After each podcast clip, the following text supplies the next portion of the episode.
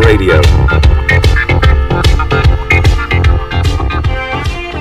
And good morning once again, everybody. You are listening to I 94. It is Daylight Savings Day. It is March 11th here in the Kingdom of Bridgeport. We've got a very special show for you today. Joining us by phone, direct from a sixth floor walk up in the East Village, is Mr. Gary Indiana. Gary, are you with us? Yes, I am. Welcome to the show, Gary. It's a real pleasure to have you. you here. Uh, you happen to be Thanks. one of our personal favorite authors and, and one of my favorite art critics, in fact. Uh, you certainly made a lot of magazines worth reading for me in the 1990s, so I, I'm uh, very grateful for that. Gary has Oh, a you. series of books out, including the one we're going to be focusing on at the start today, Three Month Fever, which is the Andrew Cunanan story. It has recently been released by the MIT Press from Semiotext.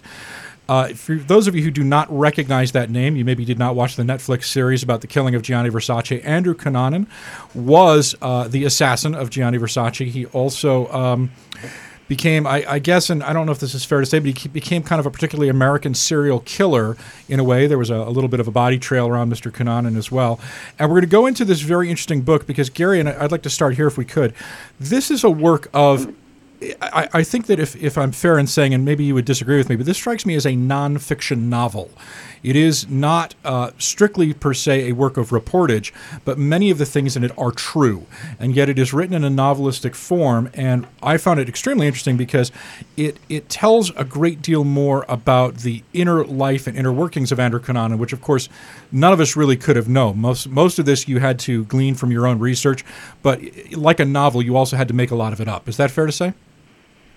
Um, well, I had to make up his subjectivity, of course, since he was dead by the time I wrote the book.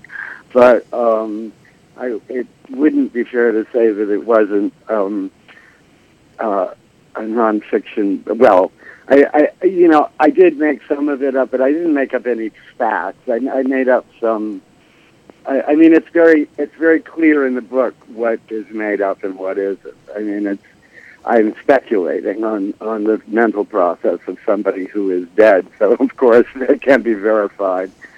Um, but I did report that book for at least, I don't know, eight months. I went to every city that he stayed in for months and, you know, dug around and researched and interviewed people who, who'd known him and interviewed the police and hung out with the homicide squad in Minneapolis and um, then in Florida was helped very much by the Miami Beach police because Florida at the time had sunshine laws. I suppose they maybe still do, but um, probably not as sunshiny as before.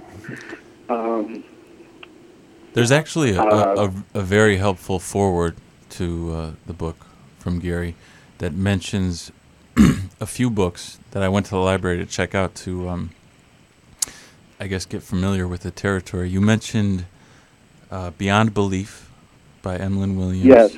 The Evidence of Things Yes. Not Seen by Baldwin, and uh, Kaputt by uh, Curzio Malaparte.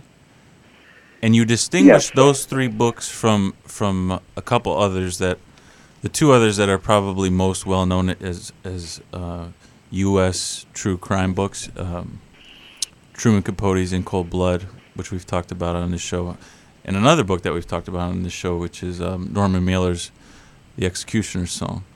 Um, and, and you, you specifically mentioned those books in the forward and said Three Month Fever is not quite that. Um, how so? Well, um, of course, those are both terrific books, but um, I also think there's a stunt aspect to In Cold Blood as well as the Executioner song that I doesn't interest me. Oh yeah, yeah. The Bald the Baldwin book I think was probably the most compelling um, influence on how I approached this. Um, and also a book by Alexander Kluge. Uh, um, Yeah, they didn't have that one at the library. The battle. Oh, it's a very hard book to come by now, but um, it's you know it's basically a documentary fiction about the Battle of Stalingrad, and uh, by uh, by documentary fiction I mean that you know Kluge made up some of the documents, um, but many of them are dispatches that were actually conveyed by the German army back to Berlin, and, and so on and so forth. Um, you know, I, I, I feel that I, I don't want to say anything that's disparaging of another writer. I just I, I had trouble with both books uh, and and also the Mailer book um, because they both seem to be slumming. Um, Well, Mailer talks about it in don't- Song. The second half of the book, it talks about his the deals that he's trying to Yeah. make. Well, yeah. I mean, and um, you know, it's it's it's not. I, I mean, it's nothing against them. They're both really good books. I just was not trying to do the same thing. I wasn't trying to write a bestseller. I wasn't trying to, Right. Uh, you know, exploit a case. I mean, I was researching the book before he killed Versace. Um, you know, because what gets lost when you call something the assassination of Gianni Versace as if he were the head of state, um, is that this guy killed four other people before he got to that one. Um, you know, who were also human beings and also, you know, murder victims. Um, uh, and, and only Versace got any attention in this instance. You know, and why? Because he was a fashion designer you know, he occupies about, I think, three pages in my entire book. Yeah. Um, Which one was one of the things that I liked about the book because everyone does focus on Versace, and a lot of times um, when we're writing or researching true crime, people always focus on the killers. Um, you know, I, I think one exception to the rule would be like the Manson family because they killed famous people, but usually they just focus on the serial killer. Like, if you think of someone like Aileen Wuornos, you know, we don't know anything about her victims unless you watch the movie. Um, I, well, I, exactly. and so and then Versace, of course, was a, a famous, very famous individual. But one thing that I wanted to, to to bring up about your writing, Gary, is I, um, you know, we have the the phrase, you know, the society of the spectacle that comes from Debord, and I think that um, I think that what you do is you show um, the spectacle that America is, and sometimes um, there was I read a review that, that I think it was in the Times of Three Month Fever. It was a, when it first came out, and they said it was talking about how bleak it was. But one of the things Mike and I were talking about earlier this morning was there's hilarious moments in it, and I'm wondering, you know, in, in your opinion, you know, do some of these reviewers just not get Gary, Indiana? Because I thought, I mean, you know, obviously it's a disturbing, there's disturbing things, but there's moments of just like outright hilarity in this and in resentment. There were three, four times in public where people looked at me like I was crazy because I, I was laughing out loud reading the book. Well, well, some people just don't have a sense of humor about what they're living in, you know. And I don't know. It's like the Thomas Bernhard story. You know, is it a comedy? Is it a tragedy? You tell me, and we'll both know. I mean, it's it's um, uh, yes. I mean, it's quite deliberate. There's, there's funny things in the book. I can't get through that kind of gruesome research without a little levity. Um, believe me, it's no fun going. Well, I did have fun going out drinking every night with the Minneapolis homicide squad, but you know, they were very, they were very suspicious of me initially, and um, for good reason. I mean, you know, I was, um, I was trying to get something from them that they didn't want to give me, and they eventually did. Um, but, um, but also, you know, they were great fun.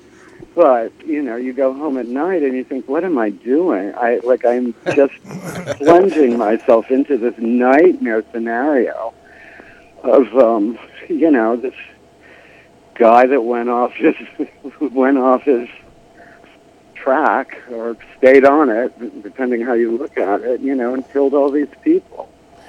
Well, Um, speaking of which, we actually have a, a short reading from from Gary's book. You know, we talk about these books, but it's very difficult on the radio. Uh, you know, it's not like TV. So we, we have a prepared reading. This is actually from very early on in Three Month Fever, and it is about uh, Well, it is it is uh, Gary's view of how Andrew uh, dealt with his backstory and his image. So we'll be right back after this short little break.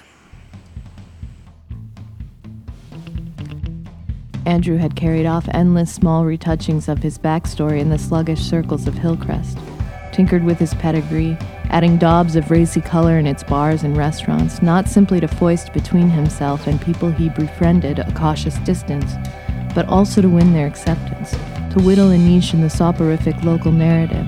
And Andrew believed himself, believed in the multifaceted characters he incarnated. Now, oddly, he had become conscious for the first time of a spawning deception acting a role at odds with the natural scan of his feelings, for although the occasion itself proclaimed that he was abandoning Hillcrest, the restaurant, and everyone present, a fair chance existed that his disappearance would not be the gradual vanishing they expected, mitigated by phone calls and letters and visits that wove a slender but tangible cord of continuity.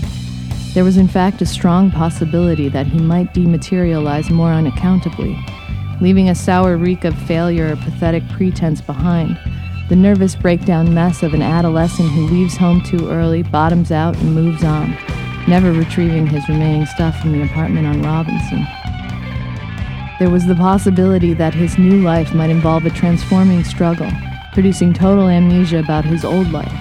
In other words, that Anthony the waiter, George the manager, and Kenneth and Robin and these people gathered to mark his departure would, somewhere in the middle future, think differently about him perceive themselves betrayed and negated by him, unraveling his stories without generosity and citing the abandoned VCR, magazines, old bills, and dirty socks in Eric's apartment as evidence of a disordered mind, the embarrassing residue of screwed up loser whose whereabouts nobody knew.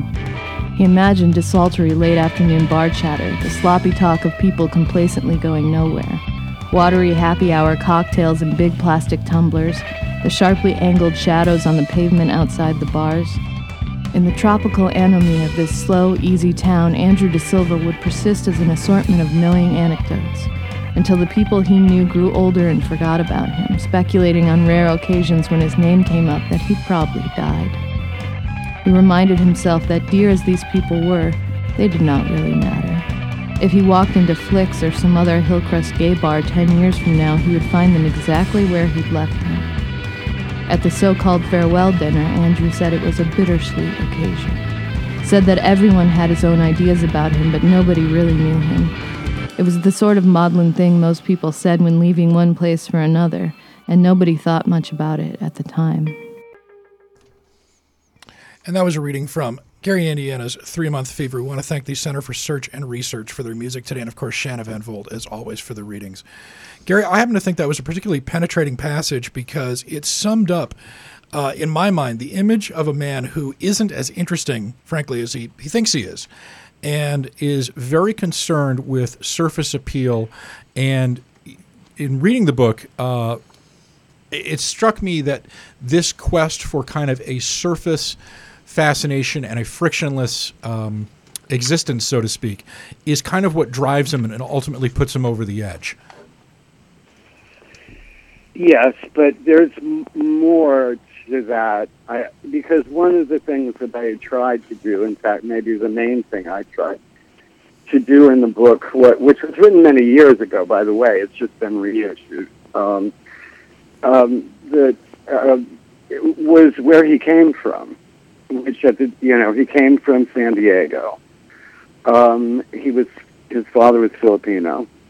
Um, like many, many Filipinos, his father had gotten to the United States by joining the U.S. Navy in the Philippines, and um, had uh, you know gone into one sort of enterprise or another. At one point, was a you know stock trader and ripped off a lot of his clients um, but it, I mean, what I discovered when I went to San Diego to live for a month and a half, you, you know, was that Filipinos were the lowest people on the totem pole um, in the you know in the social hierarchy of San Diego, which is um, pretty peculiar.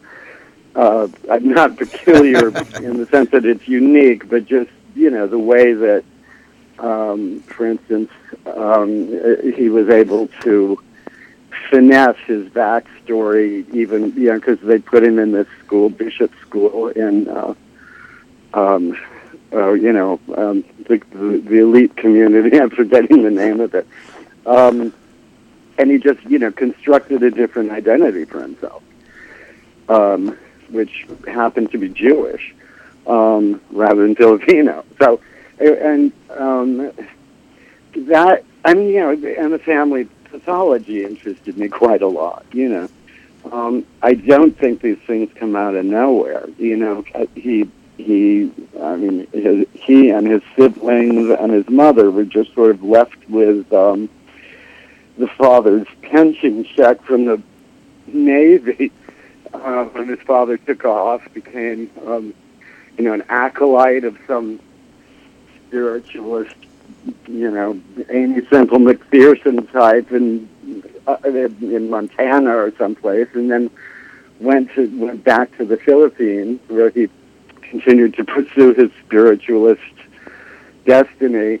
I mean, it was a pretty messed up situation that he was born into, really. Um, and, you know, I don't think that he found it acceptable to be uh, at the bottom of the pile. Um, and who does? But his way of, you know, the thing, I'm sorry to interrupt myself, but the thing that I've noticed about, uh, you know, doing several books about people engaged in one kind of criminal activity or another that are, you know, in some ways con artists, is that the energy that they put into the con, and you know that series, Sneaky Pete, which is so wonderful. I mean, really shows this big time. Um, you know, the, the energy they put into the con is is way in excess of what they would need to get legitimately rich, legitimately famous. you know, it, it, it's it's it's the love of the content. In a certain way, he loved this too. You know, I mean, he he he enjoyed it until it started to fall apart. Um, and it fell apart because he wasn't a good con artist. Um, you know, he got found out. People knew he was a liar. Um, not a bishop necessarily, but uh, but later. Boy, I'd love to get your take on the current president. well, there are some similarities, although I there are quite a few similarities. In fact. the con artist is uh, probably um, uh, one of the. Except that I, I, I don't think that that um, I don't think Cunanan was. I mean, of course, when he killed these people, you can't really know what was going on in his head. I tried to figure that out but I don't think that he was really driven by meanness and the need to dominate other people, um, except maybe in a very, very not, not well, obviously lethal social sense. I mean, and, and, until until he went kind of haywire. Um, I, I think you know he just wanted to be accepted as something that he wasn't. Um, because he knew that what he was wasn't going to be accepted by the people around him and the people that he wanted to to be around.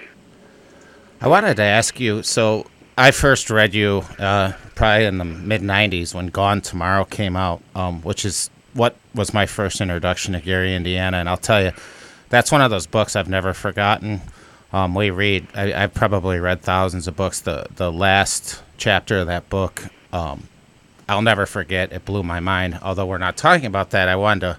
You were talking about getting into the mind of Cunanan, and um, some of the stuff that you write is so memorable. Like when he's uh, in Chicago killing Lee, and, and they're walking the dog, and the he tells him to in, in his inner monologue to please don't hurt honey.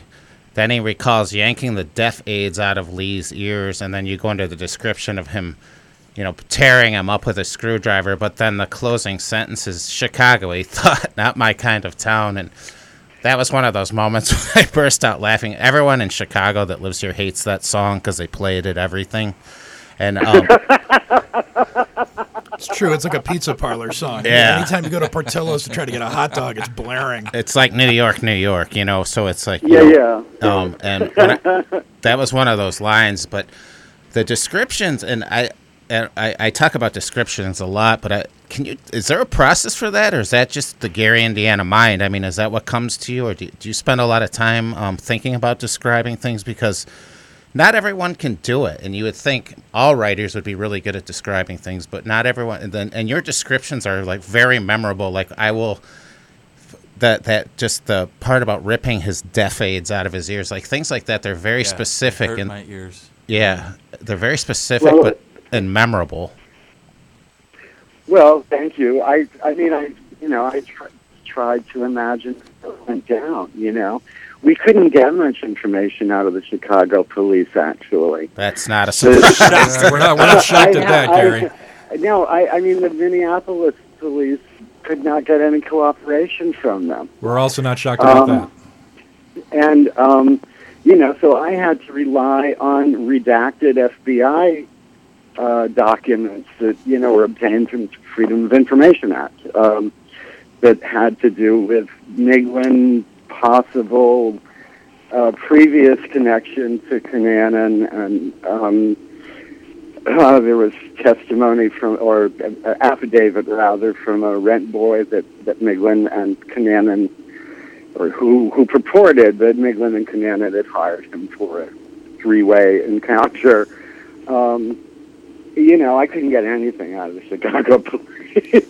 They're Well, kind of known for we- that, so don't take it personally. I mean, what was it? What wasn't Miglin sort of the Donald? Well, I mean, a legit Donald Trump. Yes. I mean, he was a big developer and Right. famous in Chicago, Yes. but not famous enough, obviously, to put the country into an uproar. they don't call it the assassination of Lee Miglin. or right, the right. assassination of David Madson, but it becomes the assassination of Gianni Versace, as if, you know, um, a beloved diplomat. It's like a humanitarian or something. Yeah. yeah. No, it's Um, interesting because you know, I mean, poor man. I mean, nobody deserves that. Um, well, I suppose some people do, but I don't think he did. Um, you know, I mean, he's just a fashion designer. He was harmless. Um, Well, it brings up, and this is an interesting point that I, I wanted to get to. We do have to go to a break in a couple minutes, but before we do, Uh-huh. you you have very um, unkind words to say about journalists. You, you talk in the book, and especially in the forward, about uh, how you did get cooperation from the police, but but journalists uh, were not of assistance to you at all, and you have some very caustic things to say about them. Uh, do you still feel that way about the profession? Because um, last I looked, I believe journalists are despised by I think 98% of the population. And I just I kind of want to get your take on that because um, one of the things you talk about is the kind of mendacity of of mainstream news, and it's a very interesting topic to talk about at this day and age. Well, I, I need to I need to take that back a few steps. I mean, first of all, given what we're living in now, uh, I've got I've done a 360 on journalists. I'm completely in their corner right now. and I, you know, I mean, I think that um, without journalists, we would probably all be in Treblinka by this time. Um, but but um, no, I, I, I mean, I think that what I was being critical of, I, I mean, I couldn't get any cooperation from other journalists except Eric Zorn at the Chicago Tribune, um, you know, in the Cunanan matter. But what I was more, what I found more perplexing was that if you have a 24 hour news cycle, that means you have to fill it and it starts getting filled by all kinds of, um, you know, fatuous speculation. And I think that's a danger. I mean, it's, it's obviously more than a danger. I mean, Right. given this president, who, like, just tweets out any stupid thing that comes into his head at three in the morning, and that's reported the next day. I mean, I can't believe that this. I mean, and this is a reproach to journalists. I can't believe that anybody is taking it seriously. The first is Bozo. Gets the whole country, the whole world into a frenzy about we're going to have a nuclear war any minute now. And then, you know, bait and switch, I'm going to meet with Kim Il Jong in North Korea. I mean, come on, even the even the hayseeds that used to believe that the traveling, you know, medicine man was going to cure their hemorrhoids and their, you, you know, everything else. the snake oil didn't fall for that. I mean, really.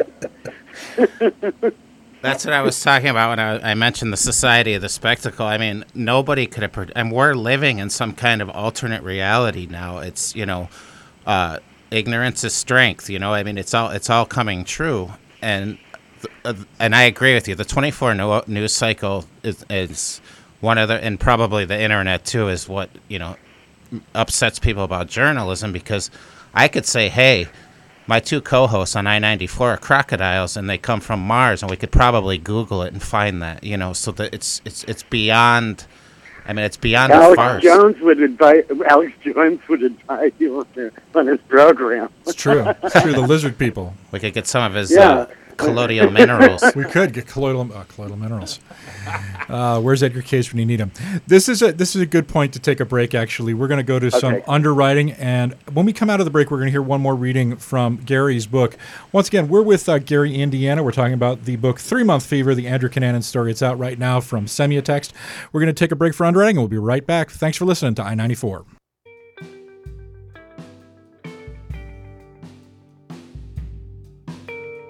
Now the money was running out. In fact, he had no money, now the credit was running out. Still, he gave presents, bought meals, treated himself like the Queen of Sheba. He managed to install himself in Karen and Evan's apartment on Vallejo Street after David flew back to Minneapolis. One person who saw him there describes him as glazed, distracted, off in a world of his own. At the same time, he visited his sister Gina, who had Elena's daughter Jamie staying with her. To them, he seemed not only normal, but in high spirits, brotherly, avuncular, whatever. They did the tourist thing for Jamie Fisherman's Wharf, Ghirardelli Square, rode the bumper cars in the amusement arcade, took the cable car, went shopping. Andrew bought Jamie $100 sunglasses and slew of children's books. He got a buzz cut somewhere in the Castro. He bought cashmere socks. Andrew bought Jamie $100 sunglasses and a slew of children's books. He got a buzz cut somewhere in the Castro. He bought cashmere socks. He didn't look like someone whose inner structures were collapsing. A little out of shape, a shade preoccupied, fitfully surly, sullen, rough, phlegmatic, maybe a trifle stoned, but not the figure out the window screaming in a storm, far from it. You just had to give him a minute to put his face on, then you'd get the jokes, the sly patter, the routines. One part of his mind continually rescued all the other parts from any prolonged contemplation of reality. Reality was what he said it was. You could not believe a word he said, not because he always lied, but because when he did lie, he would lie about anything kill off his family, give himself degrees from the Sorbonne, tell you he spoke fluent Hebrew, inflate the price of anything he said he paid for by as much as a thousand but as little as two dollars claim he'd had three drinks instead of two, or two drinks instead of three, five pills instead of four, or six. Write that he was currently driving an Audi instead of a Mustang. Report that the certified public accountants he'd met in Aspen were Courteney Cox, Lisa Kudrow, and David Schwimmer. All social relations, all histories, all facts were infinitely malleable dream substance worked into transient shapes by the verbal process. The only element that resisted his sculptural ingenuity was money. His cleverness at getting it had evaporated. Andrew seemed not to have understood this until the day he visited the travel agency on Market Street, the day his Amex was refused. He got an emergency extension of credit the next day, but it sank in that this would be the only extension of credit. And for the first time in his so called adult life, Andrew's eyes focused on the naked lunch at the end of his fork. After it all came down, Elsie shrewdly observed that what other people thought of Andrew was, quote, more important to him than life itself, end quote. This preposterous fact is the purloined letter hidden in plain sight. And welcome back, everyone, to I 94. My name is Jamie Trecker. I'm here with Jeremy Kitchen and Michael Sack, and we're today speaking with author Gary Indiana. He is the author of many books, but the book we're discussing right now is Three Month Fever The Andrew Cunanan Story. So Gary, I wanted to ask you. So this came out in 1999. It was republished last year.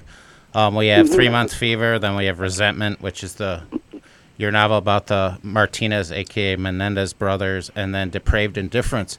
What brought Semiotext to the table to republish these uh, in this day and age? I, I think uh, it's almost like you predicted the future. They're very timely, um, and and and you're writing about our, our, our very weird culture that we're we're living in. But what was the um, what was the reasoning behind bringing back the trilogy instead of let's say Horse Crazy or Gone Tomorrow or Rent Boy, which was funny because I was trying to find those and they're all out of print now. Oh, actually, um, well, Gone Tomorrow and um, and Let It Bleed, which is a you know uh, my first collection of essays, and Horse Crazy are being republished at the end of this year by uh, Seven Stories Press. Excellent. Um, and um, actually, there's a very small press called Itna Press that you can get uh, um, a reissue of Do Everything in the Dark, and uh, and there's another book called Tiny Fish That Only Want to Kiss, which contains Rent Boy along with the first two books of short stories that I published.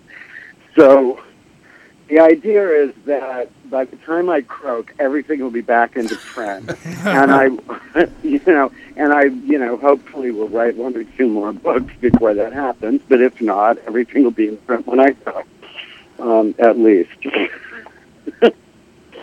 We're very familiar with Seven Story. We're all big Nelson Algren fans on this show.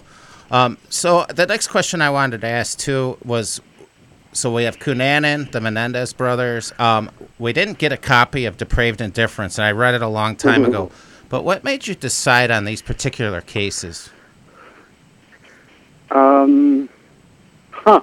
That's a very good question. I mean, the, the, the resentment I was certainly drawn to the uh, Menendez brothers story because I was living in Los Angeles much of the time, and um, and it just, uh, you know, I I'm a Freudian basically, and I think that everything as it happens in your life is in some way inflected by the people that brought you into the world, and the same is true for them, and them, the same is true for the for their parents. But you know, you're you're formed by a lot of things, of course, but the family dynamic in the Menendez case was um, exceptionally um, how, how. I, I, it, it had the scope of a, of a great Russian novel, The Trial, because so much was brought into evidence. Uh, you know, going back to the first, for before these kids were born, just about everything that had ever happened in their lives was brought out in court. So it had its own novel. But what if this resentment? What if this emotion of resentment was the only emotion that you felt? that's where that book came from.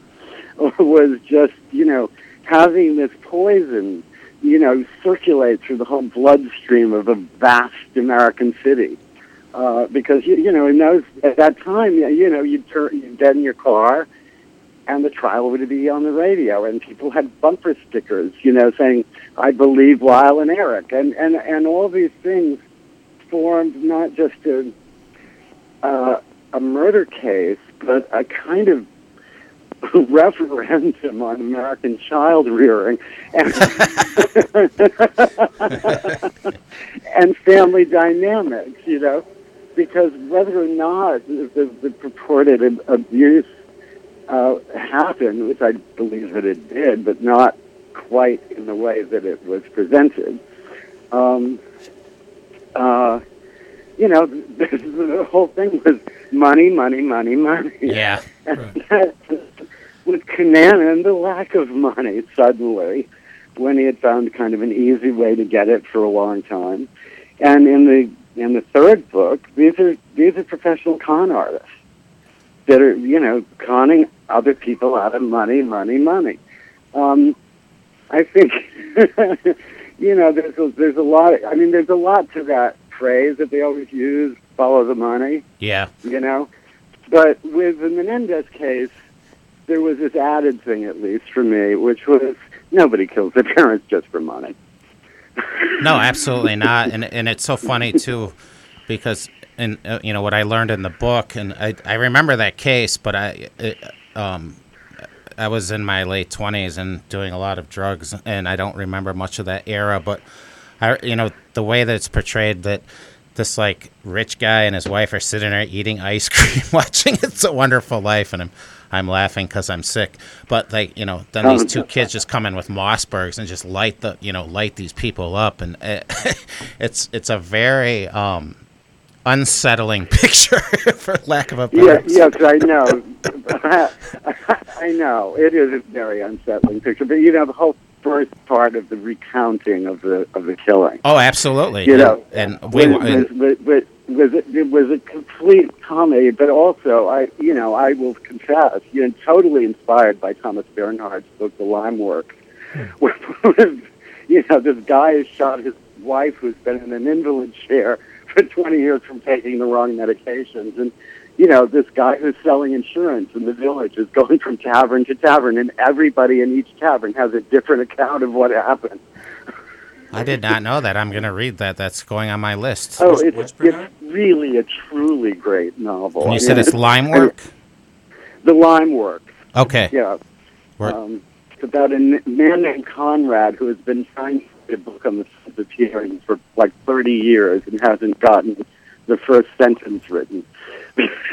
but bought the Lime Works as the ideal place in which to write it.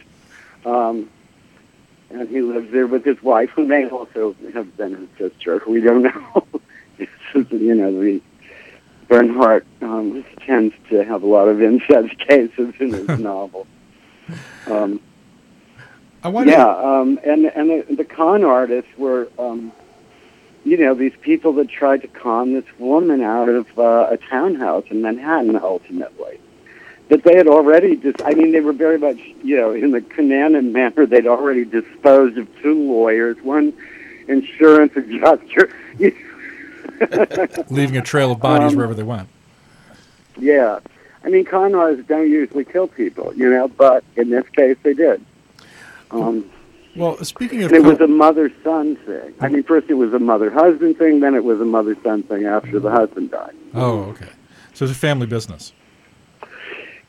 It's family enterprise. Yes, Yes. I you could put it that way.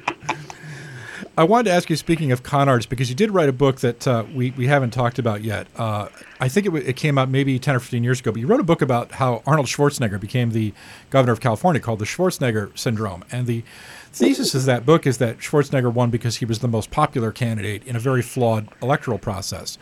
And again, getting back to what we're living through right now, I wondered if when the election happened in November 2016, if you woke up and said, you know, I wrote about this 15 years ago and no one listened to me. Um, you know, I wasn't particularly focused on what I had written in the past. the morning after the election, I, um, I, I can't say that it. I mean, you know, a lot of times you write these things and it's like whistling past the graveyard. Yeah. You know, you're, you're kind of saying, well, okay, the worst that could happen is this, but it, it, it maybe won't happen. But with the Schwarzenegger syndrome, and by the way, I think Arnold Schwarzenegger would have been an infinitely better president. Pretty much the anyone, yeah. got.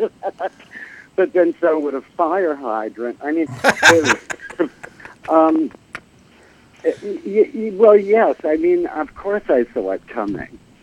Yeah, I mean, the, the the the whole thing with the whole California recall election was so ridiculous. You could run for governor if you put up five thousand dollars. So everybody from Angelyne, you know, who takes out billboards advertising her existence. I mean, who has never been known to do anything. Uh, from you know, I think Larry Flynt ran. I think you know. Jello all Biafra kinds ran. Of obscure Jello people kind of came out of the woodwork to run for governor because it was fun and it was free publicity. Um, you know, Arianna Huffington, but she dropped out. Um, you know, she wa- she would certainly have been. I I don't know. I mean, Schwarzenegger proved to be not the worst governor California could ever have.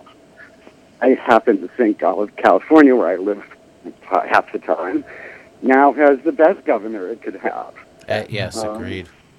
And I'm sorry, Jello um, Biafra did not run for governor. He ran for mayor of San Francisco. I, I, just blurted that out. Oh. Oh, oh. Well, um, anyway, Jerry Brown, at least this week, is uh, totally okay in my book. Right. Um, you know, but, if Jeff, Jeff Sessions wanted to pursue the lawsuit, it would run on longer than the Trump administration. Um, it's interesting that you. we uh, see it all the time. Uh, uh, sorry. Oh, go ahead, Gary. Go ahead. Oh, I mean, you know, we've been seeing these immigration raids all over California. I mean, you're going after people in 7-Eleven, working in 7-Elevens. They're trying to they're trying to arrest people in restaurants. Um, you know, three you month fever starts out in California and ends in Florida, and I think those are probably the two weirdest states in the union. Um, I think California. I, I have to say, I'm a booster for California. I I think you know, of course, one good shake, and, and there goes the Ferrari. That's but, true. I mean, you know, but but um, you know, California is is actually on the cutting edge of things. One one of those at uh, this point. descriptions that made me laugh out loud in public was of San Diegans um, going to they go to work, they go to the office on the on the, the weird off chance that they don't feel like golfing or or water skiing or, or well yeah San Diego is rather special. I mean uh, San Diego's well and you, and you said um, you had visited all these a, cities. It's a navy town. Okay, yeah, La Jolla. Um, um, I'm, I'm, sorry. Go ahead. Well, you had, you said you you had visited uh, a bunch of cities to to research this book. Um, La Jolla, San yeah. Diego, Minneapolis, Chicago. But did you go to Manila, the Philippines? Uh, no, no, no. I went to Miami. Okay. I did. no, I, I, no Manila, and well, you know, of course, it was a more welcoming place at the time than it is now. But I mean, I, yeah, yeah, that's true. I, I just I didn't want to spend all of my advance on traveling around and stay, you know, renting apartments in different cities, and certainly not different countries. You know, you um, you mentioned Thomas Bernhard. I, th- I think that's that's interesting. Um, that you mentioned him as a source of inspiration. It, I think it speaks to the uh, to the to your choice of style, the way you write, that that um, the novelistic style. And one of the things that was um, interesting about reading Three Month Fever for, for me is that I was really I was plunged into the story. I didn't know much about the the Cunanan story, and um, it can be really disorienting because it's not really linear sometimes you're inside Andrew's mind, sometimes you're receiving testimony from uh, friends who remember things maybe a little differently than they actually went down. Where chronologically, it it doesn't um, it doesn't take place in uh, linear linear time. Yeah, from place to place. And I, I wanted to know if you if it just came out that way, or if you toyed with the idea of of um, making the story straight, so to speak? Um, actually, I think my editor at the time kept saying chronology is your friend, and of course, then I just decided to, go the completely the opposite way. um, because anytime anybody tells me how to do something, I have to do the opposite. But I thought that um, actually, I mean, I liked the idea of breaking it up, like into um, into more of a collage or impression because the trouble with doing this kind of research is you get many contradictory um, stories from people. And then every once in a while, you get a piece of hard evidence like this FBI report that I basically reproduced. Um, or, you know, from the coroner in Hennepin County. Um, you know, and I thought, you know, this is it's it's good to have a little, you know, documentary reality here besides, you know, my reportage. It's, um, and you know, so sometimes I just basically reproduced what people told me verbatim, you know, and other times, you know, um, still had to fill in the blanks, and there are a lot of blanks in that story. Uh, Gary, I want to ask you a question about resentment. I just have to ask because um, another memorable par- um, another memorable chapter in, in a Gary Indiana novel, but the the chicken wing uh, interrogation during the trial. Oh, of, of Detective um, Lewandowski. yeah. that that to me like uh, was one of the funniest things I've ever read, and um, and if you could just talk a little bit about that that scene and and how you documented it, because it's it's you know we're we're looking at these two kids that blasted their parents with shotguns. And then what happened is one of the brothers, and I, I can't remember which one, bought a restaurant, and he was having the detective t- test the wings for him. Yes, blind blind taste testing the the chicken wings, Yes. the the roasted chicken wings. Yeah, and there's and well, that here- was just, uh, you know, I, I mean, it was true that while Menendez was, was trying to buy a restaurant, I guess in New Haven or someplace, and, um, you know, and I just took it from there. I thought, you know, this seems like something this character would do. Yeah, You know, the interrogation, trying to- the interrogation by Quilty, the the lawyer, she she, she said, "Would these be so-called broasted wings, Mister Lewandowski?" That's right. And the so-called broasted wings are cooked without batter. They're plain. You have a choice of dipping sauces on the side, and then it goes into a paragraph of him describing each sauce and each chicken wing, and you know that's that's like one of the things you know when I'm reading when I'm reading your work that that that's like uh, you know obviously we're big fans of you, but that's like beyond genius. You know, someone to describe that because it's really it sums up like the the you know the Hollywood um, just way that our you know these these high profile trials are and just the ridiculousness of it all.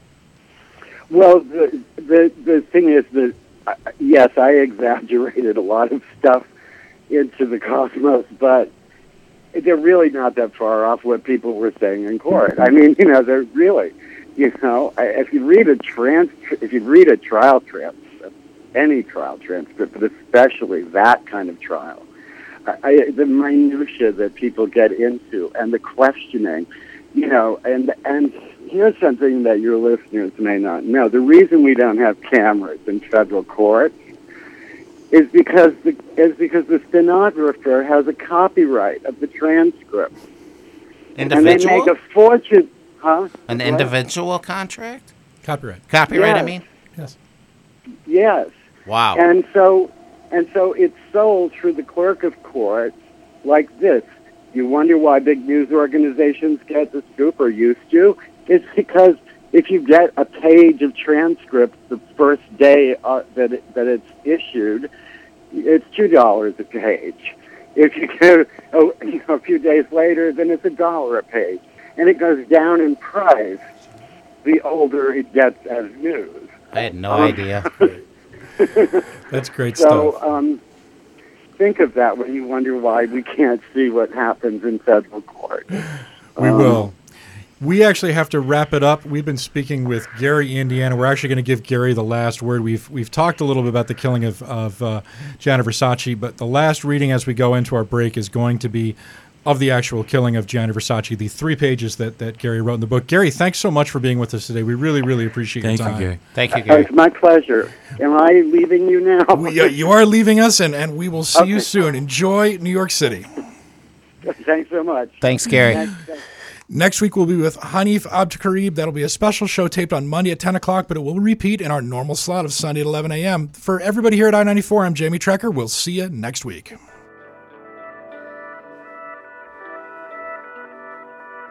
Andrew supposed that the famous designer had been working on behalf of the voices in his head all along, that Versace's mental voice was directing all the others.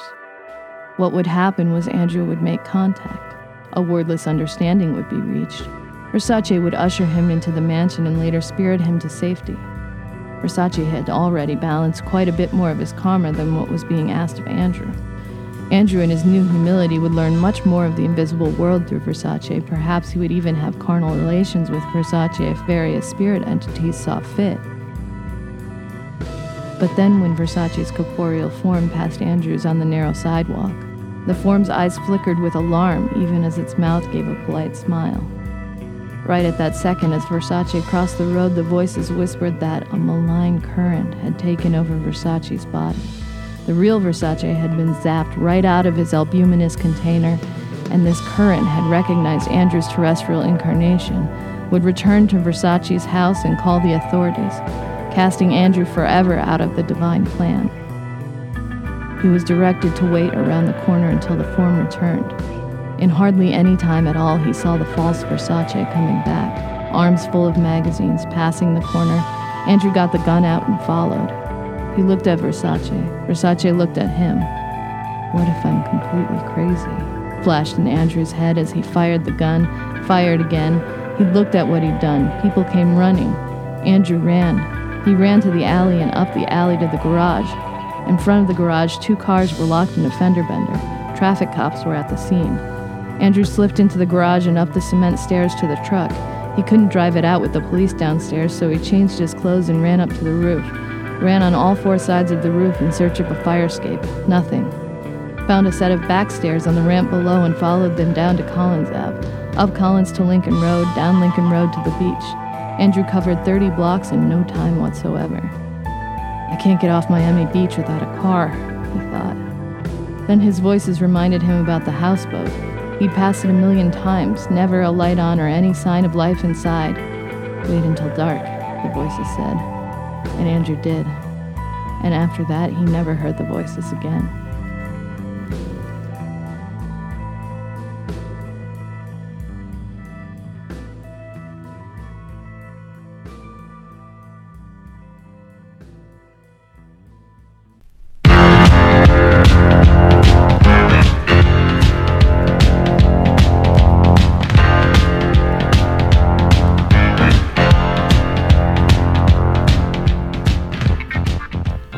I 94 is Lumpen Radio's books and literature program, airing every Sunday at 11 a.m. Central.